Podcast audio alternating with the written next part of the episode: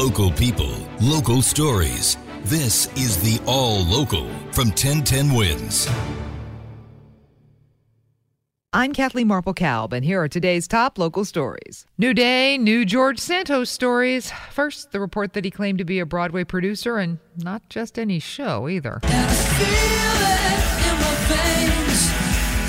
Yeah, Bloomberg is reporting that the embattled Republican congressman claimed to be the producer of Spider Man Turn Off the Dark, considered to be a notorious bomb.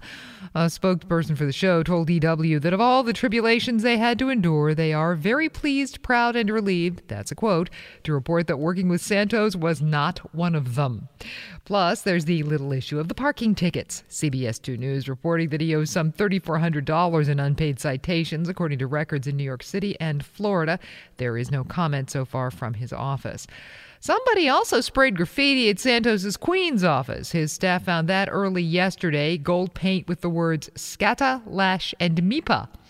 Authorities are trying to figure out what it meant. Yep, yep, we can't. and still looking for the suspect. There is no word on the whereabouts of the Sesame Street Martians at the time.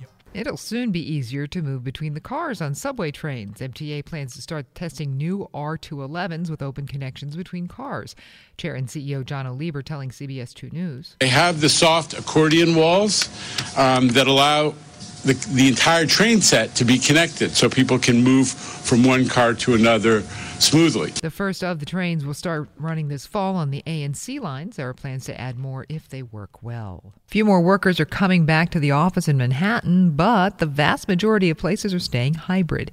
That is the word from a new survey by the Partnership for New York City, as reported in Newsday. As of late January, 52% of workers were coming in on an average weekday. That is a tick up from 49% in September. But only 9% are in the office five days a week. That's the same number as September. The number of folks who are fully remote did drop a bit to 10%, down from 16. Some 82% of employers expect to continue hybrid this year.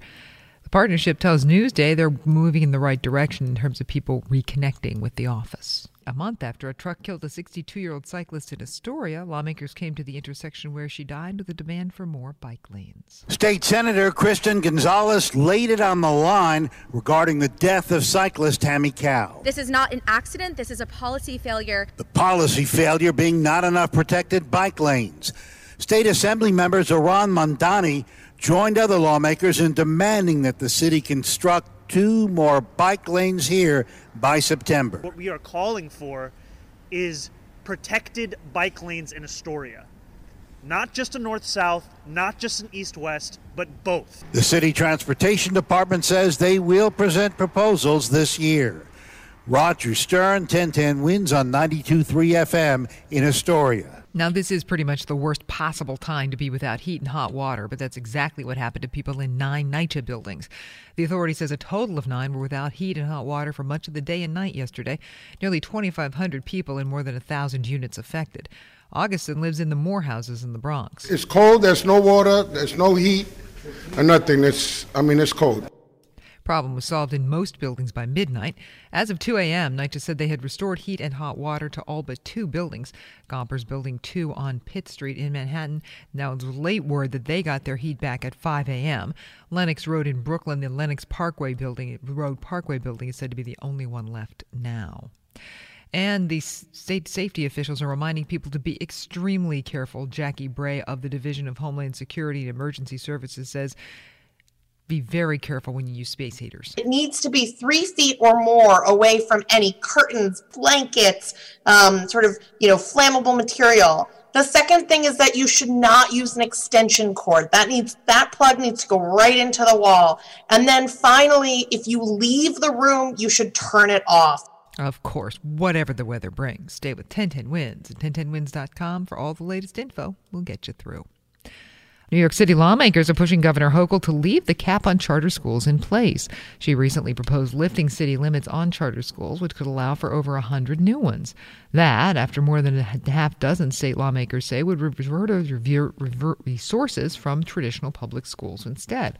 The lawmakers, as well as some parents and community leaders, rallied on City Hall steps yesterday against the proposal. Mixed numbers on crime in the first month of the year. NYPD says shootings and homicides were down, but other major crimes, including assault and robbery, increased. Latest numbers show a 26% drop in shootings, 73 this year compared to 99 in January of 2022. The Bronx, Brooklyn, and Manhattan all saw significant decreases. Other major crimes, though, including robbery, felony assault, and car theft, ticked up 4%.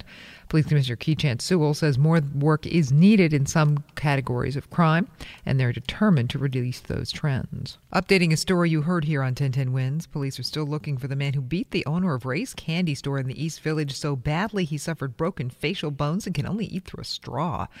Ray Alvarez has been running that 24 hour shop for some 50 years. He was beaten in what police describe as a random attack around 3 a.m. Tuesday.